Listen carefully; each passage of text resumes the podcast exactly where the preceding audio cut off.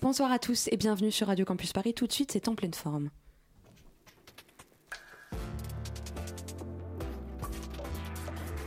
Pour cadeau à moi, c'est une toile que j'ai peint pour vous. Nous voilà débarrassés du superflu, on va pouvoir aborder l'essentiel. En pleine forme, l'émission contemporaine des arts sur Radio Campus Paris. En pleine forme. Mais si c'est là que je me rends compte que malheureusement, je vous ai beaucoup moins bien réussi que le porc.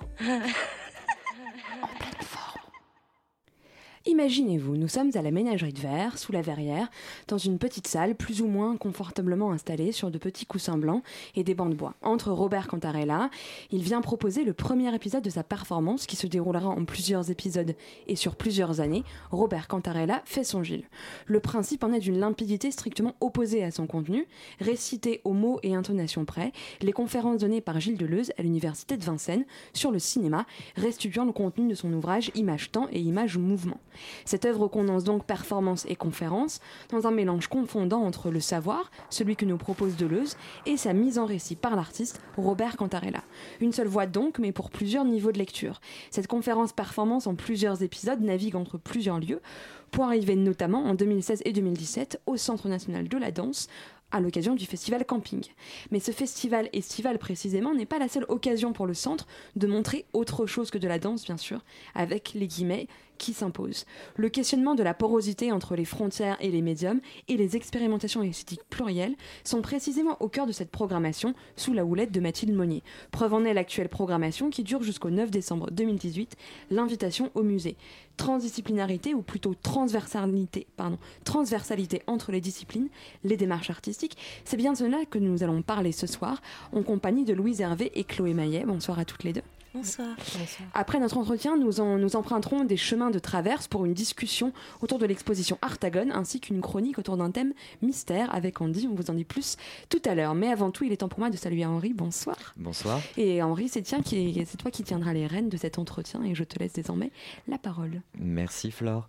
Alors, comme tu le rappelais, effectivement, au CND a lieu chaque week-end du mois de novembre jusqu'au début décembre l'invitation au musée, qui est l'occasion pour Mathilde Monnier d'inviter différents conservateurs comme Olivier Saillard pour le musée éphémère de la mode, mais également Béatrice Josse qui est, qui est à Grenoble et, euh, ou, d'autres encore, et qui est l'occasion de repenser la façon dont on transmet des savoirs et la façon dont le musée se donne comme un lieu de, transmission. Euh, donc on a, on a en tête ces, fameuses scènes de, de- visite au musée. Euh, la visite qui est un, rituel qui a été aussi bien vu dans la littérature, revu et corrigé dans la littérature. On pense à la noce euh, chez Zola, où le Louvre devient euh, à la fois le, théâtre d'une visite, mais en même temps celui euh, d'une fête, et également à cette course complètement folle chez Godard dans euh, Bande à part, où il s'agit de courir dans le Louvre et de visiter le plus vite possible et d'en en retenir que des, flashs, des images, ce qu'on retrouve d'ailleurs dans le, cinéma de Godard, où finalement les, images deviennent euh, des, successions au point de devenir des fragments. Euh, donc cette invitation au, au musée, cette invitation à faire des, à transmettre différemment les savoirs, elle se retrouve au CND, mais également dans d'autres propositions de ce mois, comme euh, la visite que propose Walid Rad au 104 dans euh, The Louvre euh, or Kicking and the Dead, qui nous propose, en partant d'un petit musée des Flandres de Belgique, un petit musée dédié à la, Seconde Guerre mondiale, de d'arriver justement à, l'histoire des muséums, à l'histoire du Louvre à Abu Dhabi, en passant par les gens qui, qui vivent et qui travaillent ce musée, euh, et nous, sont aussi ceux qui l'ont construit, donc rappeler la mémoire de ceux qui l'ont fait et de ceux qui l'habitent, de ceux qui vont collectionner, de ceux qui vont produire. Euh, les artistes eux-mêmes s'emparent de ce musée, de s'emparent de cette thématique de la visite et de cette euh, ambition de transmettre des savoirs. Et nous recevons euh, ce soir effectivement Louise Hervé et Chloé Maillet. Bonsoir. Bonsoir. Et il me semble en effet que dans votre méthode de travail qui se- s'organise par chapitre de recherche, vous avez à cœur d'être euh, sur cette euh, transmission et, euh, et cette, ce rapport au musée, à l'espace. peut-être pour commencer, il faut dire que hum, a commencé à travailler ensemble il y a assez longtemps, il y a une quinzaine d'années et que cette transmission, elle commençait par un dialogue entre nous deux. Je pense qu'on s'est mis à, parler, euh, euh, à faire des performances en commençant par se les faire l'une pour l'autre, euh, en se transmettant des informations, en partageant des lectures, en partageant des recherches, et que petit à petit, voilà, ça s'est ouvert et on a proposé ça à, d'autres personnes, et c'est peut-être le voilà le, point nodal du, travail de performance que nous faisons tous les deux. Hum, et, peut-être ce qui est intéressant aussi de dire, c'est que je crois que dès le début de notre travail ensemble, il y avait un peu une double chose, trouver des moyens de montrer des états de nos recherches. C'est vrai qu'on cherchait des sources, des documents très variés, parlait de littérature, de cinéma, de géographie, et, et, on avait envie en fait de trouver des moyens de, de donner un état temporaire de ces recherches. Et, et, il nous a semblé que la performance, avec son, sa souplesse, son manque de définition, était une manière euh, intéressante de faire ça.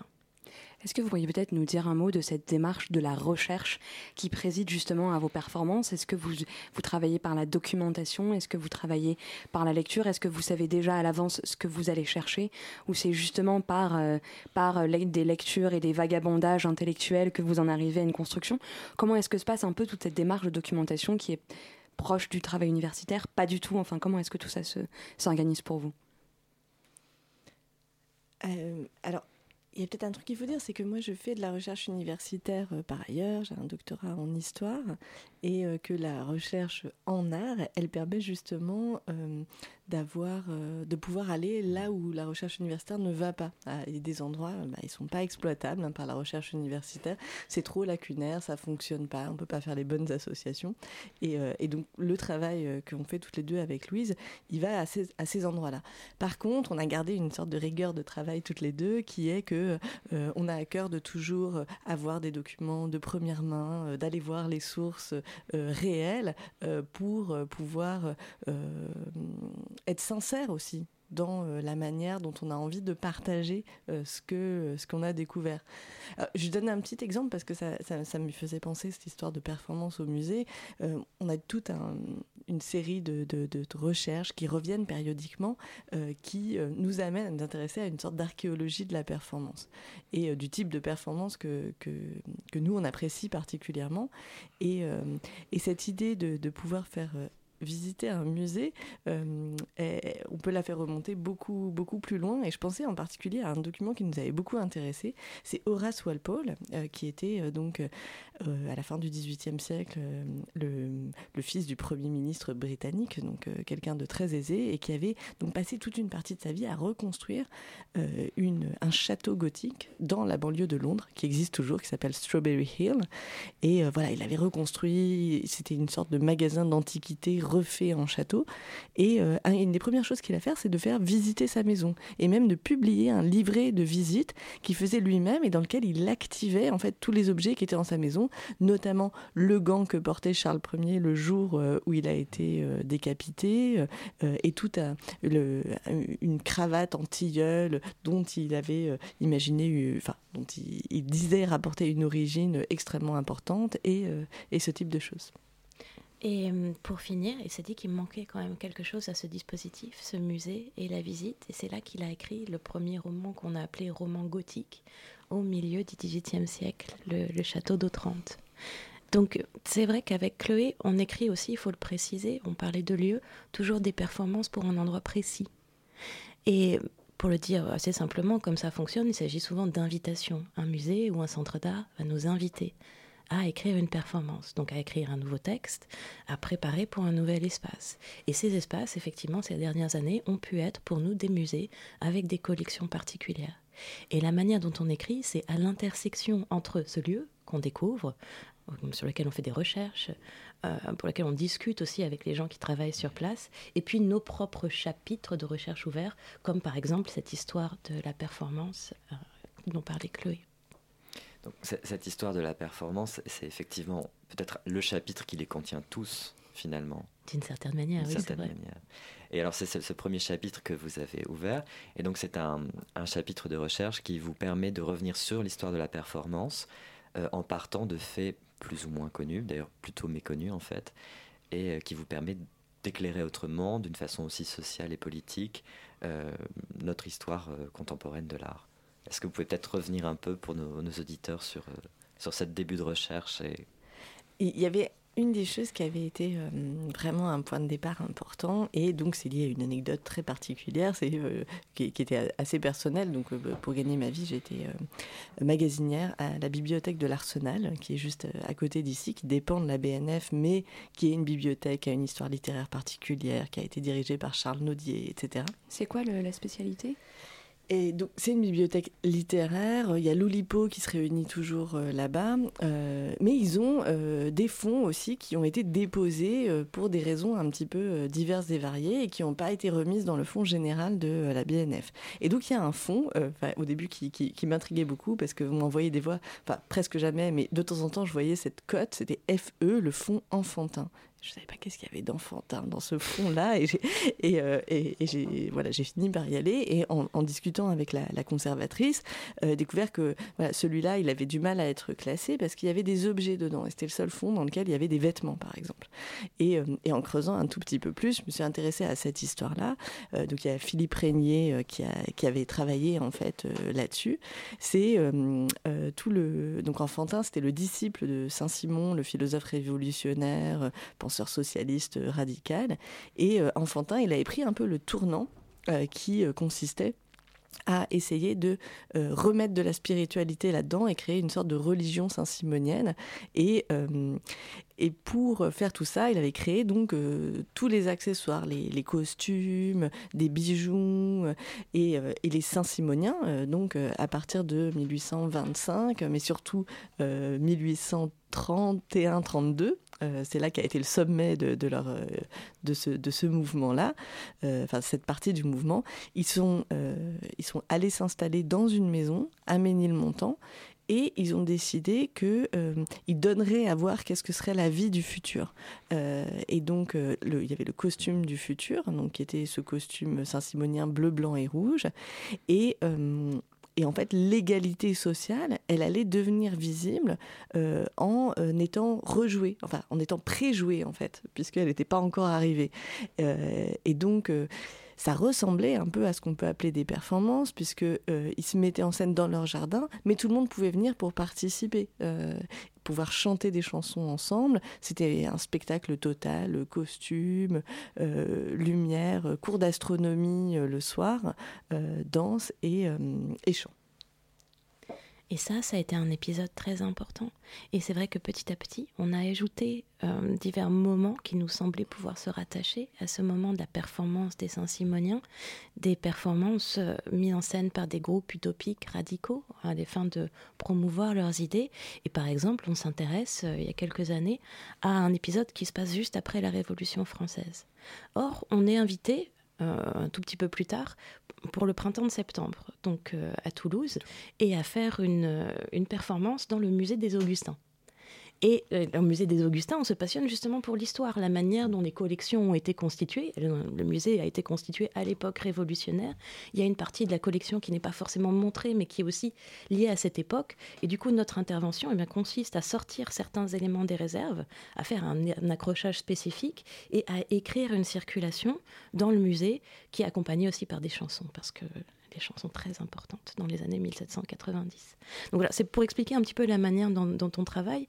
Et, nous, ce qui nous intéresse dans la visite, c'est aussi que la, visite conférence, c'est un peu une forme de parole, mais qui n'est pas considérée comme spectaculaire. Pourtant, c'est une parole mise en scène avec euh, la captation de l'attention du public, avec une manière de, circuler, de, de, se présenter. Et je pense que, comme d'ailleurs dans le cours magistral, dans le discours, c'est des formes euh, qui nous intéressent tout en étant des formes non théâtrales de parole et qui, ont aussi un potentiel à la fois euh, qui ont un potentiel critique parce que c'est des formes qui sont nées euh, quand même dans le cadre de la de euh, ce qu'on a appelé la critique institutionnelle. Et, et le, personnage marquant dans tout ça c'est Andrea Fraser. Je pense que c'est la première à avoir fait comme ça ce type de performance dans les musées et à avoir cette servi du, du, du, modèle de la visite guidée comme un support de performance.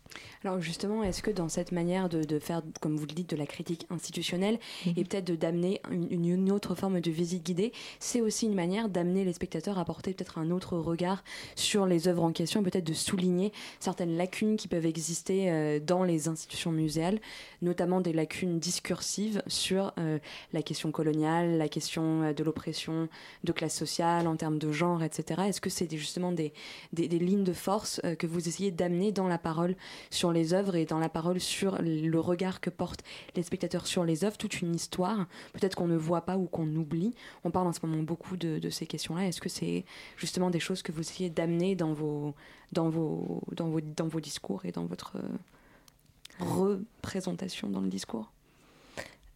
Je pense que nous, on n'essaie pas d'avoir un discours euh, direct euh, sur le musée. Je pense justement que Louise Loller, euh, Andrea Fraser, elles l'ont, elles l'ont déjà très très bien fait.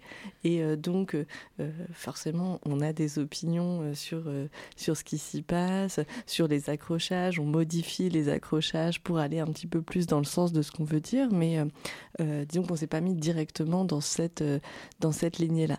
Par contre, c'est vrai qu'il il y a euh, un phénomène aussi qui nous a beaucoup, euh, qui nous a beaucoup touché. Euh, au-delà de la constitution des collections, des choix d'accrochage qui sont faits, parce qu'on fait souvent sortir en fait des œuvres qui sont euh, plantées dans les réserves depuis très longtemps pour pouvoir les, les, remontrer, euh, les remontrer au public, mais il y a, y a aussi une sorte de, de, voracité ou d'appétit du public sur euh, cette, cette chose des, des, visites en fait, qui, qui, parfois est, est, assez, est assez perturbante et, dans, et donne notre, rend notre position étrange en fait au sein de, de ce type d'institution. Et alors justement, dans la, visite guidée, il y a, toujours le, défi qui est celui de faire, participer le visiteur qui peut assez souvent euh, rester dans une écoute passive, un peu comme un cours magistral, et, recevoir. Euh, comment vous. Est-ce que votre but est de le faire interagir? Enfin, Vous pouvez un peu parler de ce, rapport que vous entretenez avec le, le visiteur, justement euh, je pense pas que nos performances soient participatives, mais Chloé, tu peux me corriger si tu n'es pas d'accord. Euh, dans le sens où elles sont toujours adressées, je veux dire qu'on n'envisagerait pas de faire des performances euh, sans public. Elles demandent un degré d'attention et d'entrée dans le dispositif, parce que, pour prendre l'exemple, on ne fait pas uniquement des performances qui sont euh, sous cette forme, hein, je précise, mais pour des choses qui sont par exemple un parcours dans une collection, c'est vrai que ça demande que le public, euh, les, spectateurs nous suivent, qui, nous écoutent, qui souvent ils se plient à des espaces qui ne sont pas des espaces qui sont faits pour la parole. Donc il faut un peu euh, souvent se faire la place à l'intérieur d'espaces étroits ou qui ne sont pas commodes pour ça. Mais disons que si on, bien sûr, si on nous pose des questions, et c'est arrivé. J'ai un souvenir, euh, par exemple, d'une performance qu'on avait fait au Palais de la Découverte en collaboration avec les médiateurs scientifiques qui font les, expériences. Donc c'était un dialogue avec eux, et à un moment donné, bah oui, il y a plusieurs spectateurs qui ont commencé eux aussi à poser des questions sur ce qui était en train de se passer. Et c'est pas quelque chose qu'on va interrompre ou qui trouble pour nous ce qu'on imagine de, la performance, mais il n'y a pas, disons, un moment où, par exemple, on donne la parole au public. Ça reste comme même une forme qui est écrite, qui est scriptée, qu'on répète et qui est écrite pour un espace. C'est un déplacement qu'on propose. Et bien sûr, la forme de la performance va vraiment dépendre des réactions du public. Il y a des choses qu'on va augmenter ou rétrécir en fonction de l'attention. Mais, c'est ce degré-là, disons, de participation qu'il y a dans les performances. Alors, cette question du script, euh, elle, elle m'interroge sur deux, sur deux dimensions. Je dirais en amont et en aval de la performance. En amont, comment est-ce que vous l'écrivez et justement comment est-ce que vous mêlez votre approche euh, de la connaissance avec euh, peut-être une dimension justement créative d'écriture et de récit. Donc comment est-ce que vous mêlez un petit peu tout ça pour écrire euh, quelque chose qui serait hybride entre ces deux dimensions-là Et en aval, qu'est-ce qu'il va rester de ces, de ces scripts de performance? Qu'est-ce que vous allez en faire après? C'est deux grandes, deux grandes questions. On a, on a tout le temps pour, pour en discuter, mais voilà, je voulais vous interroger sur ce rapport que vous avez à l'écrit et au script, puisque vous employez ce terme-là tout commence par de la parole, parce que, comme le disait Chloé au début, ça commence par un dialogue. Mais, mais ces dialogues, eh pour les mettre en forme, on assez vite, en travaillant ensemble, on s'est dit que l'écrit, c'était une bonne forme. Donc on prend en fait à la volée une espèce de retranscription, d'une espèce de dialogue où les idées rebondissent, qu'on édite on en enlève des éléments. On se dit, ah non, ça, ça va pas marcher, on, garde ça pour plus tard, c'est des éléments qui ne vont pas rentrer dedans. Et puis ensuite, eh ben, on le teste, parce que, encore une fois, c'est écrit pour un lieu. Donc, euh, ben, je sais pas, au musée des Augustins, si on constate qu'en fait, ce qu'on a écrit là, ben, avec nos souvenirs, ça marche pas du tout, eh ben, ça va être retiré. Et ça, ensuite, ben, on se le raconte, euh, pour nous, euh, plusieurs fois assez longtemps, on passe comme ça plusieurs heures. L'idée, c'est qu'on est habitué au lieu et qu'on sait ce qu'on doit dire à peu près. Hein. Et, ce qui nous importe, en fait, c'est que le soir même, on ait à la fois cette connaissance du lieu et d'une sorte de trame, mais en même temps la liberté de réimproviser, de se dire ah, là ça fonctionne bien, les gens me suivent, bah, je vais plutôt développer cette partie-là. Et, et c'est cette liberté-là aussi, ce jeu entre quelque chose de préparé et de réimproviser sur le moment qui nous intéresse. Et c'est vrai qu'il y, y, a beaucoup, beaucoup de débats sur euh, la performance. Qu'est-ce que ce serait que la performance Nous, on a un peu notre idée précise et du coup, on a essayé de le justifier un peu par, euh, par l'histoire, par euh, la manière dont ça a employé des, des groupes utopiques, par tout un tas de choses. Mais c'est vrai qu'il y a la question de est-ce qu'il existe des équivalents à la performance? Il y a la fameuse question de la trace de la performance. Et, et donc, bah, nous, on a une position assez, assez, assez nette là-dessus. C'est qu'on essaie de pas laisser trop de traces justement, faire des performances euh, non salissantes, hein, qui laissent pas beaucoup de traces. Et, euh, euh, par contre, on essaye de trouver d'autres choses, d'autres manières en fait de raconter cette même histoire, de partager tout ça. Et, et donc, nous, on, veut que notre travail soit toujours expérimental, hein. donc on soit toujours en train d'essayer d'imaginer des choses qui, qui nous fassent plaisir. Mais donc, euh, par exemple, à un moment, on a écrit des romans. On s'est écrit, c'était finalement en écrivant des romans que euh, ces scripts de performance, ils allaient le mieux être transposés. À un moment, on s'est dit, non, mais en fait, il faut faire euh, des films de science-fiction. Et donc, on a fait des films de science-fiction qui permettaient aussi de déployer et de, et de, faire, et de faire toutes ces choses-là. Et puis ça peut prendre la forme d'exposition, être vraiment euh, déployé dans l'espace. Par exemple, au Crédac l'hiver dernier, euh, eh bien, on a emprunté toute une série d'œuvres qui venaient des collections d'un autre musée, mais aussi des œuvres qui appartenaient à des particuliers, mais aussi des œuvres qui venaient du fond des archives municipales d'Ivry. et, donc cet accrochage était lié à des séries de narration. C'est vrai qu'on n'a pas parlé encore de, du fait que pour nous, ces formes, c'est des formes narratives, même s'il s'agit de sources qui sont documentées par le réassemblage et par le montage, on crée des nouveaux récits. Et donc là, dans l'exposition, il y avait une fois une forme de narration avec des objets et une forme de narration avec de la parole sous forme de performance. Et c'est vrai que cette, exposition au Crédac, à Ivry, a peut-être marqué une sorte de, de, moment particulier puisque vous aviez vous étiez à la fois dans la performance il y avait des moments de performation avec deux cycles mais il y avait également euh, donc l'exposition que vous aviez conçue avec des objets venus de, de, différentes provenances mais également une présence de la vidéo dont on n'a pas encore parlé jusqu'à présent dans votre dans votre pratique oui, alors euh, au Crédac, euh, l'avantage, euh, c'était que on pouvait tout décider, on avait tout l'espace et donc on pouvait mettre, on pouvait mettre beaucoup de choses, ce qui ce est pas du tout la même chose que les projets dont on vient de parler, qui étaient des projets à contrainte. quand on est dans un musée, on prend le parti d'apprendre des nouvelles choses, mais il y a des contraintes. Donc là, on avait beaucoup moins de, on avait beaucoup moins de contraintes, et donc pour le présenter, la manière dont on avait conçu l'exposition, c'est que on s'était dit qu'il fallait que ça. Hum, l'idée, c'était que ça donne plutôt une manière de travailler qu'une sorte de rétrospective d'œuvre. Euh, donc, euh, on a réfléchi à la meilleure manière de, montrer ça, de montrer euh, le, travail en train de se faire. Et donc, il y a une partie qui était effectivement un petit peu plus muséale. On avait des prêts d'œuvres. Sauf qu'on avait pris certaines libertés par rapport à ça, parce qu'il y a plein d'œuvres qu'on ne pouvait pas avoir, ou qui surtout avaient été détruites, donc on les a refaites, ce qui nous permettait d'avoir à peu près toutes les œuvres qu'on voulait, euh, quitte, à, quitte à en refaire certaines. Et euh, de cette salle de musée, euh, il y avait une fenêtre à travers laquelle on pouvait regarder qui ouvrait sur une autre salle. Mais cette autre salle n'était pas ouverte et elle était ouverte que lorsqu'il y avait des performances. Euh, donc euh, euh, on ne voulait pas qu'il y ait d'espace dans lequel il y ait des on a l'impression qu'il n'y a rien quand il n'y a pas la performance. Donc c'était un appel, mais on n'y allait que accompagné par, par quelqu'un. Et, et puis il y a toute une partie, mais ça c'est lié aussi à l'architecture, hein. il y a une partie de salles qui sont par contre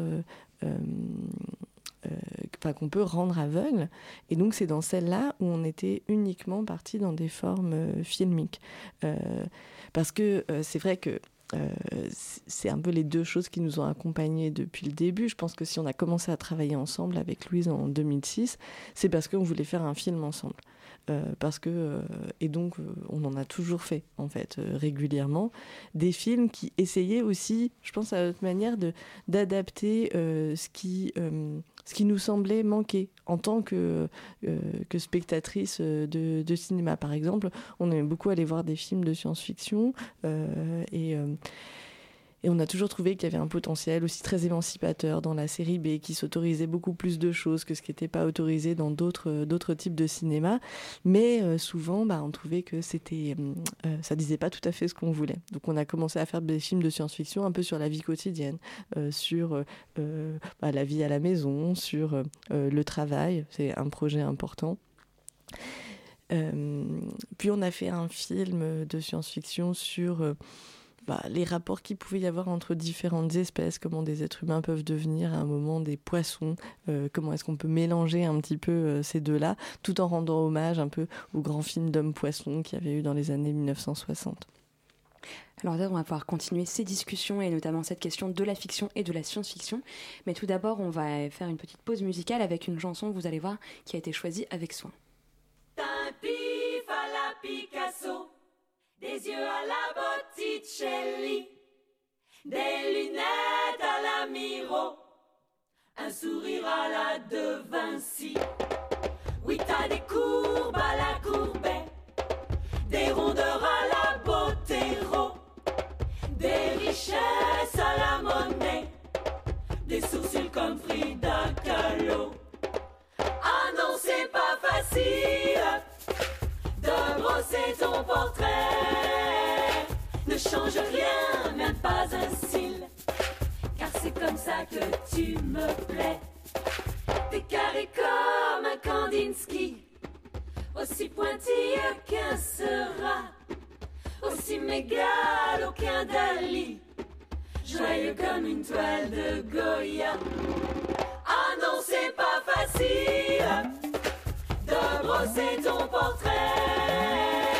Ne change rien, même pas un cil, car c'est comme ça que tu me plais. Ah non, c'est pas facile de brosser ton portrait. Ne change rien, même pas un cil, car c'est comme ça que tu me plais.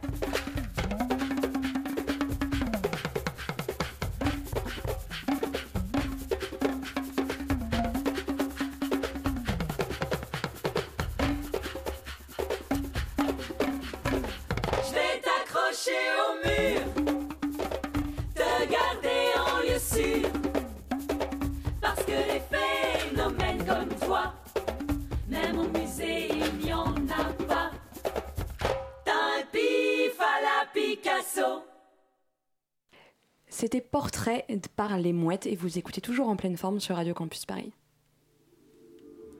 En pleine forme. En pleine forme. Louise Hervé et Chloé Maillet, nous nous sommes quittés avant cette, euh, cette pause musicale sur votre exposition au Crédac et nous parlions de la façon dont la fiction intervenait également dans votre travail. Euh, donc nous nous étions arrêtés sur les films de science-fiction qui étaient également des, qui sont des réservoirs de possibles et euh, également des, possibilités de, d'évoquer d'autres mondes avec une, possibilité euh, de critique sociale également. Chloé oui, tout à fait. Euh, ben, c'est vrai qu'on on parlait d'Andrea Fraser tout à l'heure, on parlait un petit peu de ses dimensions critiques. C'est vrai qu'il y a un moment où on est allé aussi, je pense, en tout cas, je me suis beaucoup intéressée à Donna Haraway, à tout ce qu'elle pouvait, mais à, la manière dont elle avait pu s'appuyer sur euh, l'écriture de science-fiction comme étant finalement plus efficace euh, ou d'autres manières de construire le savoir euh, à travers, en le projetant quelque part dans l'avenir, dans un monde où on serait plus un peu bloqué par, par des des, choses qui sont trop hermétiques euh, et dans lesquelles il faudrait aller avec une critique un petit peu plus violente euh, au marteau. En fait, finalement, de passer par la science-fiction et de passer par les extraterrestres qu'on a souvent fait, ça permet euh, de déplacer un tout petit peu le problème pour pouvoir peut-être l'attaquer de manière un petit, peu, un petit peu plus fine. Et je pense que c'est pour ça qu'on s'est très souvent tourné vers la science-fiction, qu'on a travaillé, qu'on a essayé aussi de réunir des gens qui réfléchissaient autour de ces dimensions euh, émancipatrice de l'extraterrestre euh, dans euh, une perspective bah, à la fois féministe et, et, antiraciste. Il y a eu beaucoup de choses qui se sont faites là-dedans, qui sont peut-être avec une histoire beaucoup plus longue que dans, dans le domaine de la, de l'autofiction ou les choses beaucoup plus réalistes. Et je me demande si, enfin pour nous, il y a même une forme de pas de parenté, mais de, même manière d'envisager quelque chose qui est tourné vers un futur euh, indéterminé, le travail autour de la science-fiction, et puis ces matériaux historiques auxquels on s'intéresse beaucoup. Et, c'est vrai que la reconstitution historique, par exemple, c'est quelque chose avec lequel on a beaucoup travaillé, parce qu'il y a aussi une même manière de projeter des hypothèses, mais cette fois dans le passé, à partir de, ben, de sa position présente alors vous parlez de la reconstitution. Quelles sont finalement les périodes qui vous fascinent? Vous avez, je crois, beaucoup travaillé autour des Saint-Simoniens, de la Révolution. Pourquoi cette appétence pour la Révolution en particulier? Est-ce qu'il y a d'autres périodes historiques qui vous fascinent également? Voilà, comment est-ce que vous travaillez justement par rapport à l'histoire? Quelle est l'histoire qui vous intéresse? Quelle période? Y a-t-il des périodes qui ont besoin d'être davantage reconstituées plus que d'autres? Là, je pose toujours des questions très longues. Mhm. Euh, mais en fait, c'est assez varié. Euh, je pense que parce que euh, on a fait un film autour de la figure de Pythagore le philosophe de l'Antiquité, qui est à la fois extrêmement connu, bien sûr, le théorème de Pythagore. Et pourtant, mais, mais voilà, et pourtant, et pourtant, les, acousmatiques, tout le monde ne connaît pas ces élèves qui étaient condamnés à écouter aux portes. Exactement, qui ne pouvaient pas voir la figure de Pythagore cachée. Et puis aussi, on le sait peut-être un peu moins, mais c'était un athlète euh, vraiment avec une musculature parfaitement développée. Qui aurait gagné deux fois les Jeux Olympiques. Mm, mm. Donc il y avait toute une dimension de personnage de Pythagore qui, nous a beaucoup intéressé, mais notamment le fait qu'il parle derrière un rideau. Mais du coup, on en a fait un péplum, un euh, à Homefort. Oui. Il paraît même qu'on peut expliquer le théorème de Pythagore avec le DAB de Usain Bolt. Ça a été démontré dans la dimension athlétique que le, que le DAB constitue un triangle isocèle absolument parfait qui permet d'expliquer ce que c'est que le théorème de Pythagore. Ah, je, ne, ah, savais pas. J'apprends quelque chose.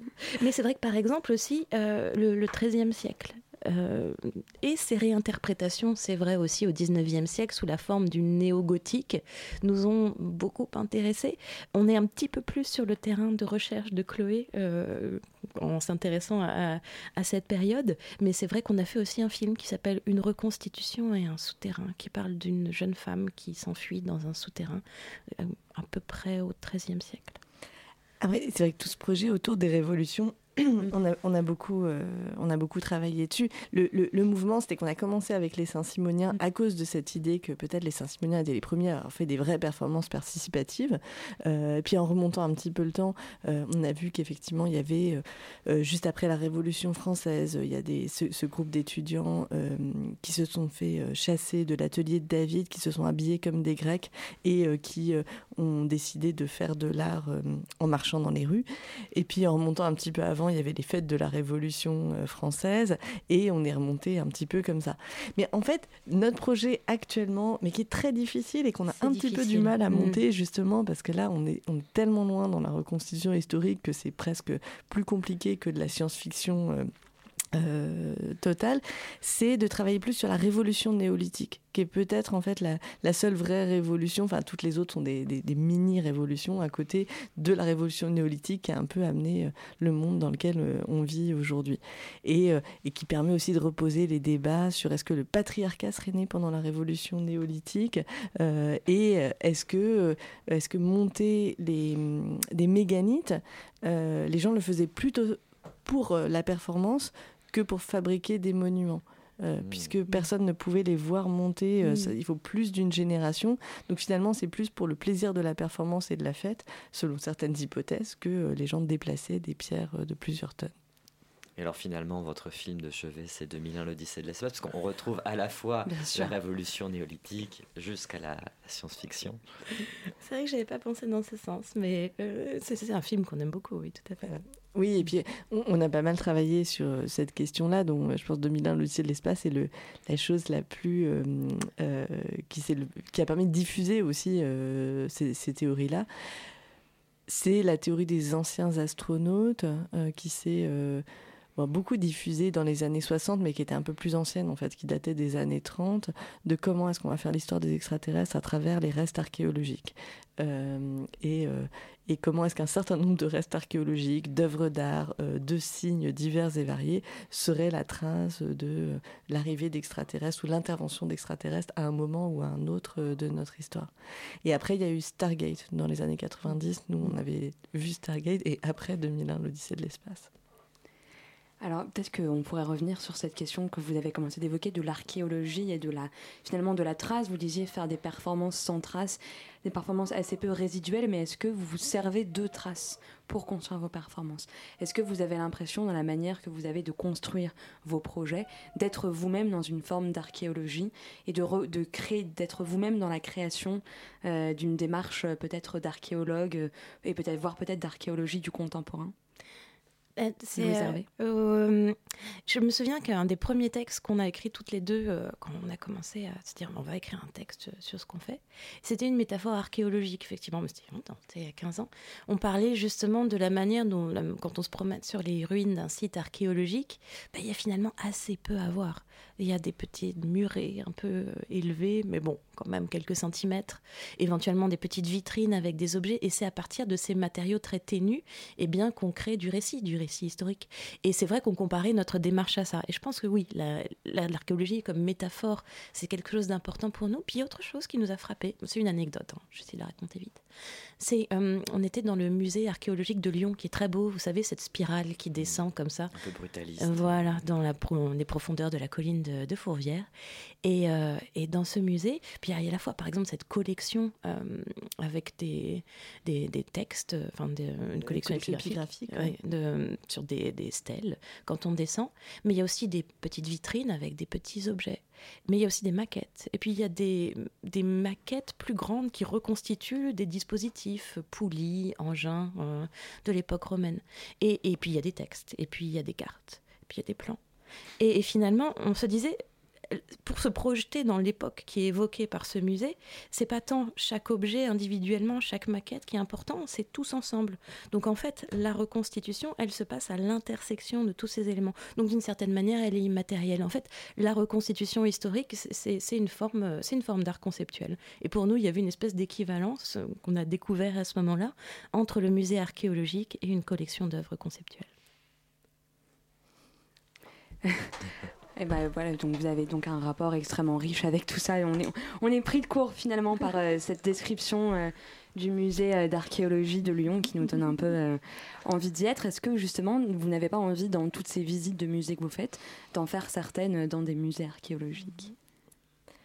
Alors, on a fait une fois, je crois, c'était au musée de Montbéliard, où il y avait une vraie collection d'archéologie. On avait pu travailler avec les, avec les, archéologues sur place.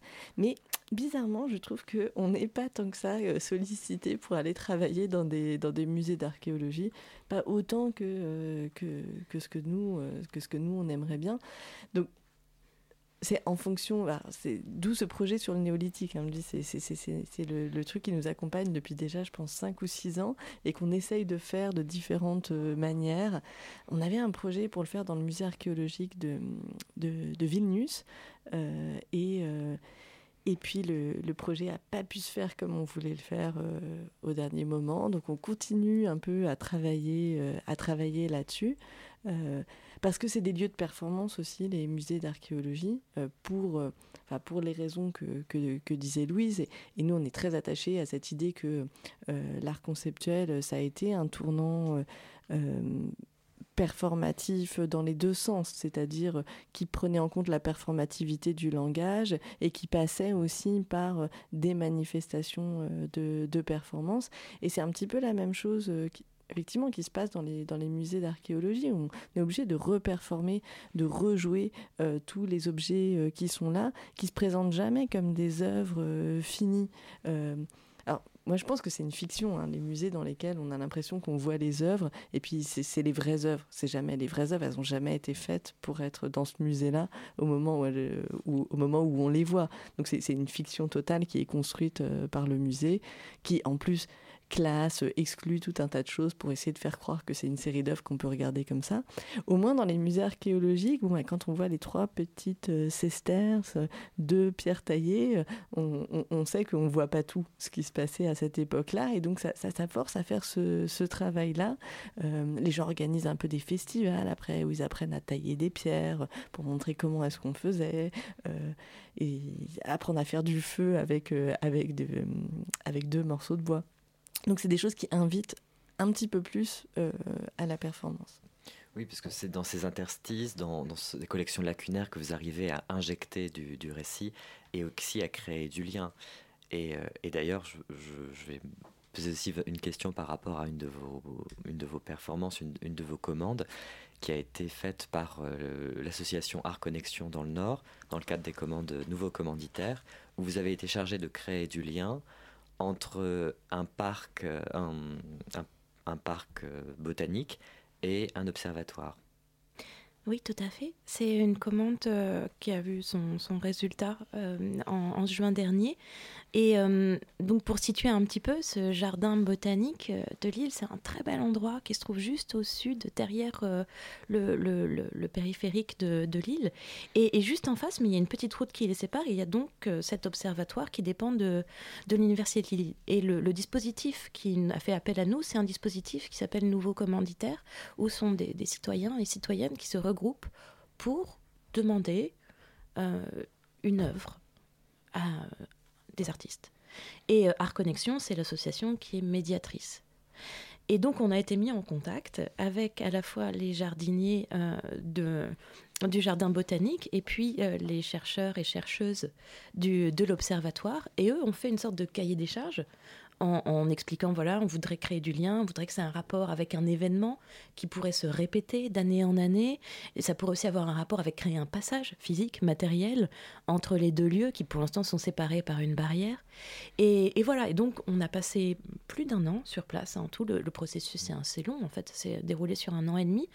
On a été là-bas, on a en fait un peu enquêté, on était aussi un petit peu... Euh, avec eux pour travailler euh, au moment, par exemple, des plantations au printemps, euh, jardin, où on a appris à faire le, tapis, comme ça, la composition de fleurs dans les massifs.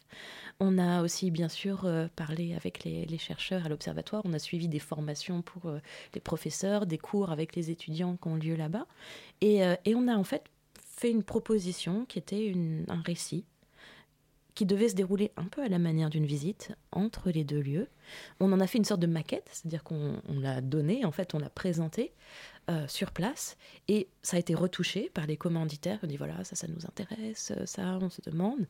Et ensuite, finalement, on a mis en forme ce récit.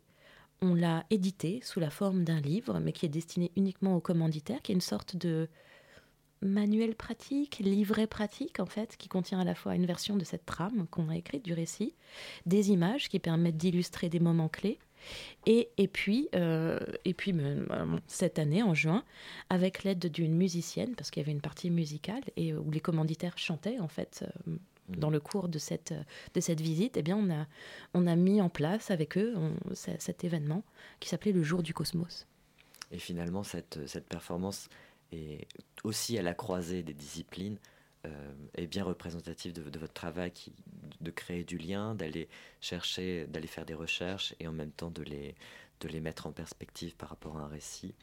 Et, euh, je pense qu'on peut peut-être conclure sur ce, sur ce projet-là et peut-être vos, actualités à venir. Alors, oui, la semaine prochaine, euh, on diffuse un film de science-fiction qui date de 2009, qui s'appelle Un projet important, qui est un film qu'on a réalisé bah, avec tout un ensemble de performeurs et performeuses, euh, musiciens, musiciennes, euh, des danseurs, des danseuses, sur, qui, qui, est un film qui, qui, parle en fait de l'avenir du travail et du sport sur la Terre et sur la Lune. Et qui est aussi un remake partiel du film Total Recall. Donc ce sera à Chinon. Et on vient de terminer un film qui s'appelle Liguane, qui est la suite de cette exposition Crédac, donc qui vient d'être terminée et qui va donc bientôt être, être diffusée. Eh bien, merci beaucoup à toutes les deux, à Louise Hervé et Chloé Maillet, pour votre présence sur notre plateau. C'est la fin de cet entretien, mais on va se retrouver euh, encore. Euh, cette émission se poursuit parce que tout de suite, on va écouter, euh, on va rester en fait finalement dans un décor un peu similaire. On parlait tout à l'heure du Centre national de la danse, qui est donc à Pantin. En fait, on va traverser le canal, on va sauter le pont pour arriver au magasin généreux où se tient en ce moment l'exposition Artagone, donc l'édition 2018 d'Artagone qui s'y tient jusqu'au 11 novembre, l'exposition internationale des étudiants en école d'art avec cette année la thématique Heading East. Et pour parler donc de l'exposition, on s'est entretenu avec les deux commissaires, Kémy Seni et Anna Labouze, on les écoute tout de suite. Le, principe d'Artagone, en fait, c'est que c'est une, exposition d'étudiants en école d'art et de jeunes diplômés donc en fait, le principe, c'est que tous les ans, on constitue un, jury d'environ 25 professionnels du monde de l'art et de la création, donc qui représentent un peu l'écosystème euh, de l'art, donc avec des galeries, des artistes, des commissaires, des critiques, euh, des historiens. Et on va sélectionner une quinzaine d'écoles euh, à travers l'Europe, à travers une région qu'on a envie d'explorer. Et donc on va emmener à chaque fois des membres du jury, trois membres du jury, dans chacune des écoles où on va rencontrer 20 étudiants. Euh, les membres du jury vont passer une quinzaine de minutes avec euh, chaque, euh, chaque étudiant dans l'objectif d'en sélectionner deux à la fin de la journée. Donc nous, enfin, on organise l'exposition de, tous les étudiants qui ont été sélectionnés par ce processus. Et le rôle qu'on joue, Kimi et moi, bah, c'est qu'on a, on a fondé Artagone il y a quatre ans. Et donc on organise, on a une petite équipe et on organise tout. Donc pendant quelques mois de l'année, on se transforme en agence de voyage pour organiser toutes les visites des membres du jury dans les écoles. Euh, pendant les mois suivants, on discute avec euh, les étudiants pour préparer euh, l'exposition. Et, puis après, bah, on prépare l'exposition. Alors Kenny, je vais ajouter quelque chose, je crois. oui, parce qu'après, le, rôle d'Artagone, c'est aussi d'accompagner les étudiants qui ont été sélectionnés dans les écoles, par exemple dans la production de leurs œuvres, dans la création de l'exposition, pour qu'ils arrivent au moment de l'exposition prêts euh, à montrer leur travail au public dans les meilleures conditions possibles. Et, j'aimerais juste revenir sur les, objectifs premiers qu'on avait en, créant Artagone. C'est en fait que euh, l'idée, c'est euh, en amenant les membres du jury dans les écoles, de permettre à des étudiants de montrer leur travail à des, professionnels qui n'ont pas l'habitude de le montrer, d'une part. Ensuite, en les ramenant tous à Paris, donc tous les étudiants, pendant cette année, c'était une dizaine de jours, bah, l'idée, c'est de créer des rencontres entre des, jeunes artistes d'horizons géographiques euh, assez différents. Et enfin, l'objectif d'Artagone, c'est d'offrir des opportunités euh, à ces jeunes artistes exposés. Donc ça peut être des expositions, des résidences, des, premiers contacts avec des collectionneurs ou avec des galeries. Comment est-ce que vous êtes arrivé à faire ce choix cette année de l'Europe de l'Est? Est-ce qu'il y a pour vous des, éléments euh, esthétiques qui, qui, en ressortent, des spécificités que vous auriez pu identifier? Alors, on a, on a choisi euh, pour cette quatrième édition l'Europe centrale et l'Europe de l'Est avec un axe euh, Paris-Moscou, euh, car l'année dernière, on a tout simplement fait une édition sur l'Europe de l'Ouest. Donc, ça nous paraissait logique pour continuer le voyage d'aller à l'opposé, d'aller vers l'Est, d'aller vers Moscou, là où aussi beaucoup de gens nous attendaient plutôt vers New York ou Los Angeles, c'est-à-dire complètement de l'autre côté de l'Atlantique. Euh, et on s'est dit que c'était intéressant d'explorer des, zones géographiques qui étaient moins connues euh, du grand public et même des professionnels de l'art euh, que justement des scènes qui vont être très identifiées comme l'Allemagne, comme l'Angleterre, comme, comme, le, comme les États-Unis. Et c'est la raison pour laquelle on a voulu faire ce pari d'aller en Roumanie, d'aller en Pologne, d'aller en République tchèque, en Serbie, en Russie, pour vraiment être dans le voyage et dans la découverte, dans l'exploration. Euh, ensuite, oui, on a vu des différences, notamment par rapport à ce qu'on a pu exposer les dernières années. Donc, quand on était plus euh, sur, euh, on va dire, le, monde occidental, où là, on a des travaux qui vont être beaucoup plus engagés, beaucoup plus en prise avec le réel, avec de l'engagement politique, des thèmes qui sont très très contemporains. Donc, c'est une exposition cette année qui parle beaucoup d'économie, de consumérisme, de réaction au capitalisme, euh, qui parle également de la fluidité des genres et des identités, des frontières, de l'immigration. Donc on est vraiment dans, dans cette idée de mouvement, mais aussi d'œuvres véritablement engagées. et on a aussi des médiums qui vont être des médiums presque futuristes, avec de l'animation 3D, avec des œuvres réalisées sur des simulateurs de jeux vidéo, mais on a quand même aussi des médiums plus classiques, euh, plus académiques, on pourrait dire, euh, comme de la peinture, de la sculpture. Mais on a vraiment voilà, cette ambivalence entre d'une part euh, des thèmes et des médiums très contemporains et des choses un peu plus classiques liées sur la rêverie, sur la magie. Donc c'est un petit peu ce qu'on pourrait retenir de ce voyage en Europe centrale, en Europe de l'Est. Alors justement, l'exposition, vous parlez de médium, l'exposition s'ouvrait euh, le 12 octobre dernier par euh, une grande soirée de performance. En quoi c'était important pour vous justement d'avoir une programmation de performance d'art vivant qui viendrait comme ça ouvrir euh, l'exposition et qui serait justement aussi une manière d'ouvrir sur peut-être un terrain d'expérimentation? En fait, quand on est allé dans les écoles qui, ont, vu des, travaux, des travaux avec des performances, et nous, on a eu envie de créer un moment fort autour de ces performances et de les, mettre en scène tout au moment du vernissage, c'est quand même le moment fort euh, de l'exposition. Et c'est aussi une manière pour nous de militer euh, pour un art vivant, un art qui déploie son énergie, notamment au moment du vernissage, parce que c'est ce moment où tous les artistes sont présents, et de ne pas avoir justement une exposition figée, un peu morte, avec justement ce caractère muséal Là, on est chez les jeunes artistes, on est dans la jeune création, on est dans l'énergie euh, de l'expérimentation qui est celle de l'école d'art. Et ça nous paraît important d'avoir une vraie fête avec de la performance, avec euh, justement, des performances qu'on n'annonce même pas. Euh, c'est-à-dire qu'il n'y a pas d'horaire. ça arrive à un moment donné. Même nous, on n'est pas prévenu de quand ça arrive. C'est-à-dire, on dit aux artistes, vous commencez quand vous voulez. Et l'idée, c'est de surprendre les gens comme ils pourraient être surpris euh, justement en visitant euh, un atelier de jeunes artistes ou euh, une école d'art. C'est cette ambiance-là, cette chaleur-là et cette énergie-là qu'on souhaite recréer au moment de l'exposition.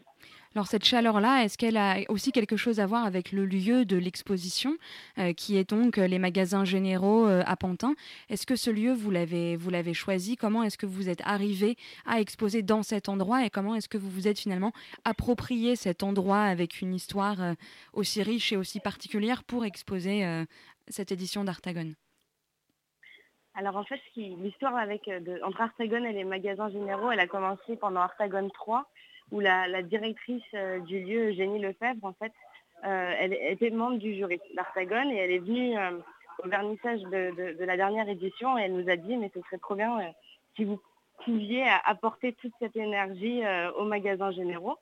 Et euh, donc on a commencé à, discuter, puis on a décidé ensemble de, faire de montrer la quatrième édition d'Artagon au magasin généraux, tout simplement. Et, quelque chose aussi de très intéressant, c'est qu'il euh, y a des médiateurs qui sont euh, sur place pendant toute l'exposition, qui sont des étudiants d'histoire de l'art, donc des, des, jeunes. Il y a toujours trois médiateurs sur place qui organise des visites guidées euh, impromptues. Donc il ne faut pas hésiter lorsque les, lorsque les visiteurs viennent euh, voir l'exposition à demander aux médiateurs de leur faire la visite complète de l'exposition. Ils le font avec grand plaisir, ils sont là pour ça. Et euh, notre idée, voilà, c'est vraiment d'avoir quelque chose de très accessible et que tout le monde puisse plonger au cœur de cette jeune création et prendre le pouls de ce que sera, on l'espère, l'art de demain. Un grand merci à Anna Labouze et Kémis Eni. Je rappelle que l'exposition Artagon Heading East se tient au magasin généraux à Pantin jusqu'au 11 novembre. En pleine forme.